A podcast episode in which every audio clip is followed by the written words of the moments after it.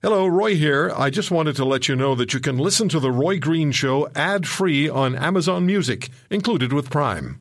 Many of us have those stubborn pounds that seem impossible to lose, no matter how good we eat or how hard we work out. My solution is PlushCare.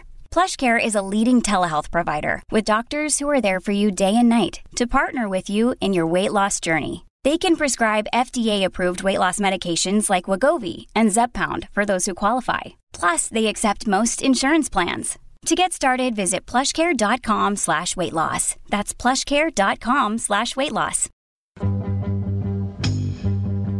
Now, the Corus Radio Network presents The Roy Green Show with Roy Green, keeping you informed and entertained. Now, here's Roy.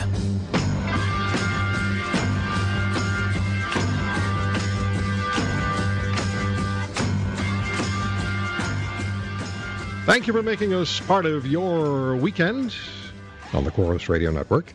You can send your emails to roy at roygreenshow.com, and I'm on Twitter. Follow me there at The Roy Green Show. A lot said, a lot talked about, a great deal written about, a great deal reported on on the uh, Jian Ghomeshi trial this week in, uh, in Toronto. And a lot of surprises in that trial. But it also got people talking about sexual violence and violence toward women. Now, we're going to be talking about the trial from the criminal lawyer's perspective a little later on. Jeff Manishen will join us, partner at Ross & McBride in Hamilton, former Crown attorney, now criminal law specialist. He's handled many cases, sexual assault cases, murder cases. He's a prominent lawyer, and he's also been taking a long and hard look at what other criminal lawyers have had to say about what's gone on in that courtroom in the Ghomeshi trial. So Jeff will be joining us. And Gloria Allred will be with us too, because Bill Cosby has been, as you may have heard, ordered to stand trial for a 2004 alleged sexual assault against Andrea Constand of Toronto. So Cosby's going to trial. About time. And he's been ordered to present himself for a second deposition with Gloria Allred, who represents uh, a number of women who are charging that Cosby sexually abused them, including Judy Huth, who was 15 when she says Cosby took her to the Playboy Club and engaged in sexual misconduct. 15. 15. Some people have asked, well, why, why, would a guy, why would somebody with his kind of prestige and power and influence and money, uh, why would he behave that way? Why would he? Why would he be sexually violent toward women? I don't have the answer to that, except I think some people are just wired badly, and they need to be stopped. Then there's this Darius Roosh v. Valizadeh. I wouldn't talk about this guy normally, but he and his misogynist followers on the Return of the King's website, and they argue, among other things, that rape should be legalized. They're planning a 40 nation public gathering, including in Canadian cities, at 8 o'clock tonight. I wouldn't have said a thing about him. Except we have Canadian mayors, city, big city mayors, responding and, and reacting to Roosh v. Mayors of Ottawa, Calgary, Toronto, Edmonton have condemned him. Sometimes it's better to just ignore these people. Dela Israel is the manager of victim services and outreach programs for the national organization Women Against Violence Against Women. They're based in Vancouver, and I had a an opportunity. Am I pronouncing your first name correctly? It's Dahlia. Da- I know. I, I, I, knew. I'd, I know. I'd managed to mangle it. Thank you, Dahlia, for joining us. No problem. Thanks for having us. Um, what's the most? Let me start with this. What's the most significant common denominator um, when it comes to violence against women, and, I, and, and by extension, what are the statistics nationally suggest the likelihood a woman in Canada will face violence and sexual violence in her lifetime? So the statistics tell us that it's one in three women in Canada that will experience sexualized violence some at some point in her lifetime. And I think the the common denominator tends to be that women carry the shame that's actually not theirs. Um, I think so often we talk about women being responsible for the sexualized violence that's committed against them, and that's just not the case. Women are never responsible for the sexual violence committed against them. You know, I heard, I heard that fairly. I mean, I heard that position put forward recently after the sexual assaults and the the um, harassment that took place in Cologne in Germany on New Year's yeah. Eve. The the mayor of Cologne, a woman, stepped forward and said, "Well, maybe you should be careful where you walk and what you dress and what you what you wear when you." And I, I thought, right. where's this coming from? Yeah. What kind of thinking? It's, so you're telling the women who were themselves subjected to harassment and, and, and sexual assault, maybe you should be careful where you walk and what you dress, what you wear.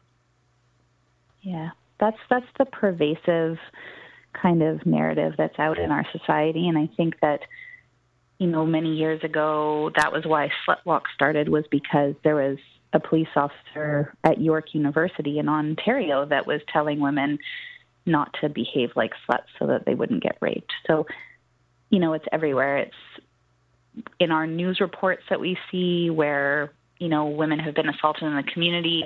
At the end of those reports, it's always, you know, women should be careful at night. Don't walk on your own, walk with somebody else.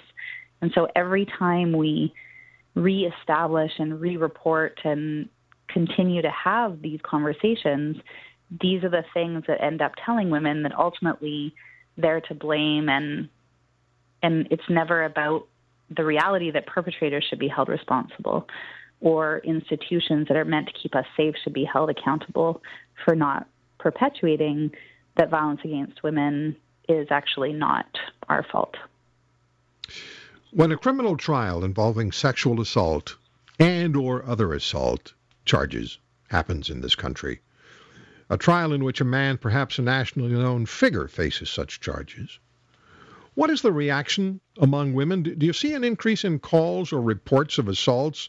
In other words, does a trial like the Ghomeshi trial cause women in Canada to report violence against them, which they've kept quiet and kept quiet perhaps for a long time? Yeah. You know what? It, survivors are watching, right? We're we're tuned in to how the media responds, how people in our lives respond, how police and how lawyers respond. Um, and for example, last night on the national, on the CBC, they chose to, as you're going to do later, um, interview a defense lawyer to cover the trial. John Rosen. Um, exactly. John Rosen. But, I, I, I interviewed him after the Bernardo trial. The only interview John Rosen gave immediately after the Bernardo trial was to me. Okay. But their coverage wasn't balanced. So they didn't have anyone else speaking about the context of this. And, and the language that was used around women's testimony was that there were, quote unquote, inconsistencies in women's behavior due to the emails that have come out and, and whatnot. Mm-hmm. Um, but there was no context for the complexities of being assaulted by somebody that we know, that we like, that we might even love, right?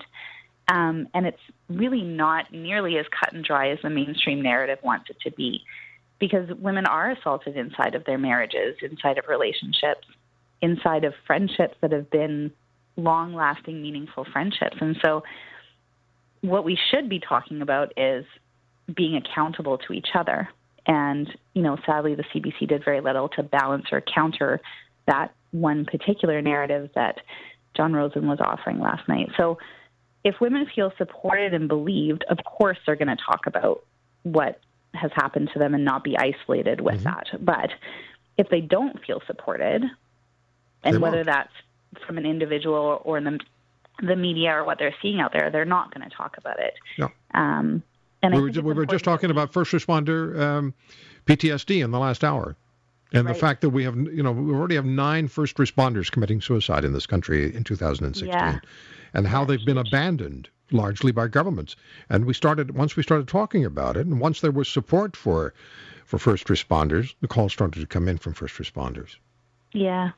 So that's what it's about, nationally right? stories of young women who couldn't stay on the planet, right? Rehtaeh Parson, yeah. Amanda Todd. These are young girls who were totally isolated, yeah. and nobody believed them, yeah. and they couldn't stay on the planet. So you know, that's the true measurement about success, I think, when we talk about sexual assault. It's not about how many women will report to police, it's how many women are not feeling isolated. And that's, you know, our true measurement. Yeah. And for, for, I mean, for every man, and I, I know, I mean, I, I know the, I know my friends, and I know there's respect for women great respect. Mm-hmm. At least that's all I've ever seen and heard.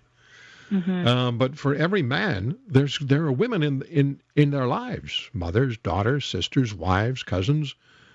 Mm-hmm. It's it's time to listen. Um, and, and that's why I'm talking to you, and then I'm going to be talking to the to the lawyer, get the legal mm-hmm. perspective. I wanted to get both both perspectives on the issue this yeah. hour. That's why that's why we're talking, and I appreciate you doing this. We'll take a break. We're going to come back and we'll take we'll talk to you some more about um, about about what's going on in violence uh, toward toward women, and um, the organization is Women Against Violence Against Women, and it's Dahlia Israel. I got it right this time, right? okay, we'll come right back. You're listening to The Roy Green Show, all along the Corus Radio Network.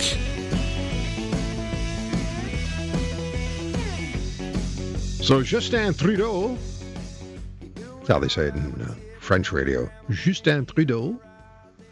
Justin Trudeau and his government are increasing the cost to Canadian taxpayers by $900 million just by allowing the public service to start to bank sick days again.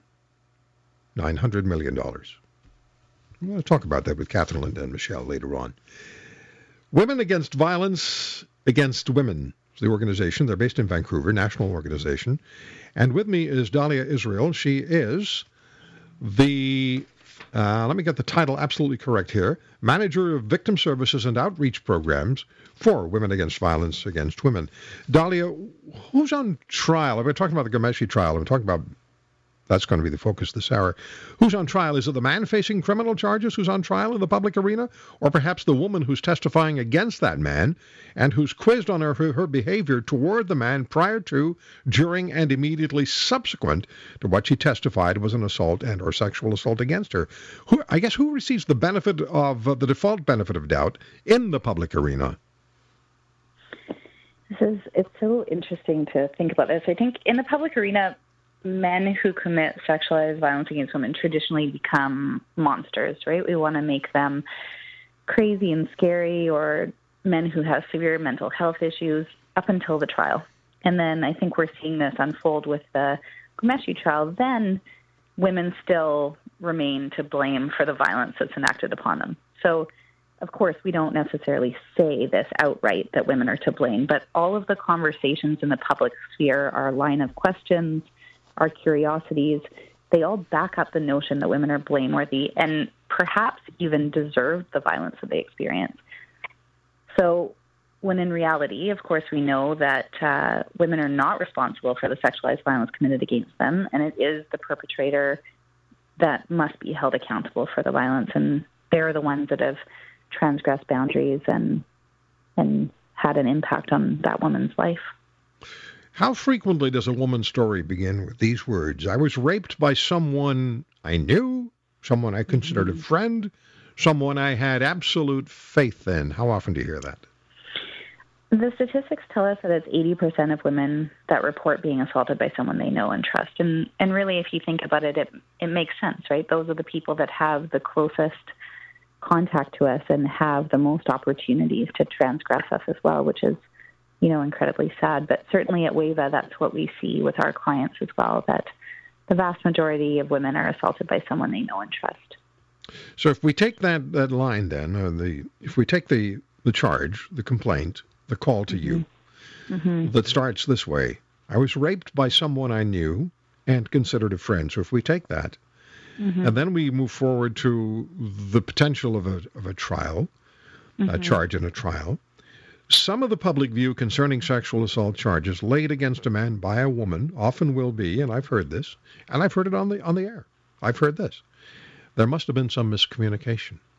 Mm-hmm. There must have been, you know, maybe there was just, maybe it just wasn't clear what the, what the, what the, you know, what was and what wasn't acceptable. Maybe, maybe there was a miscommunication. What do you say to that? It's so interesting because as human beings, we communicate for the vast majority of our lives, right? I think it's, I think it's so patronizing to men to say that they have the wherewithal to run most governments, businesses, banks, hold the most high paying jobs, and are incredibly successful at communications But all of a sudden, when it comes to sex with a woman, an act that is well known to be full of potential for transgression, that they wouldn't take extra precautions. So I think it's important that we don't conflate miscommunication with violence because that's what we're talking about. If if you genuinely care about and respect the person that you're engaging in sex with and don't put your own needs above theirs and feel entitled to their body in any way, then you won't rape them. Like that's really the end of the story on that one. so how difficult is it for a woman to come forward with a complaint to police and uh, as you know, I'm going to be speaking to a criminal lawyer. Also, I'm, tomorrow I'm going to be speaking with a criminal lawyer who used to advise women he knew personally and who, who would approach him about having been sexually assaulted by a man they knew, also personally, to not mm-hmm. report the rape because, he said, if you go to court, it'll be a he said, she said, and the man will be acquitted. So he's he would give advice not to move forward. He thought about that a lot. He has two little daughters. And he decided, no, I'm wrong. I'm going to change my approach. I'm going to be talking to that lawyer tomorrow. So, how difficult is it for a woman to conform, come forward with a complaint to police? So, we often do an exercise in public education situations where we ask our audience to think about their last sexual experience in detail. Um, and then give them a moment with that. And then we tell them to turn to the person next to them and describe exactly what they had just had in their mind. And most participants, as you can imagine, are, are pretty hesitant and embarrassed and waiting for us to tell them that it's actually not required that they follow those directions. And then we ask them to imagine if that experience was that of violation or one where their boundaries and their bodies had been crossed. And it literally stops people in their tracks. And really, like, that's what we're asking women to do. And it's very often right after they've just finished hours at a hospital getting forensic evidence collected. Um, there's nothing easy about the road of reporting. And women do deserve better. So if women want to report, because that is one of the main ways we hold men accountable for the violence they've committed in our society right now, then women should be supported 100%. We have about a minute and a half. Let me combine two questions for you. Mm-hmm. Are police and prosecutors willing to accept a rape accusation, um, as they should be, and do women with any degree of frequency falsely lay complaints against a man?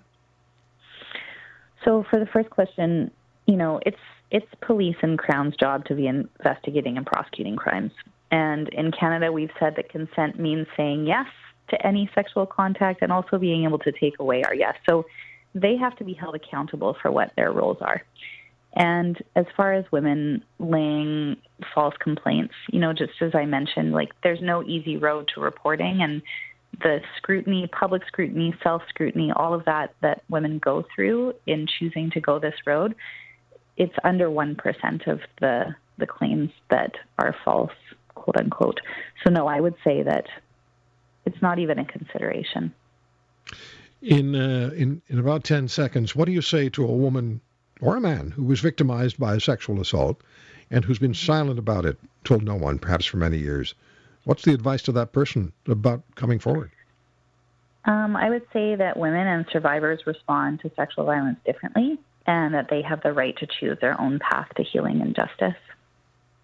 Dahlia, thank you very much for the time. Thank you. Really appreciate talking to you. Thank you. Thanks. Dahlia Israel, she's the manager of uh, victim services and outreach programs at Women Against Violence Against Women. When we come back, Jeff Manishen, criminal lawyer and a former prosecutor, and he'll talk to us about his assessment of the Ghomeshi trial. He's also been following the reaction of criminal lawyers across the country. Don't go away.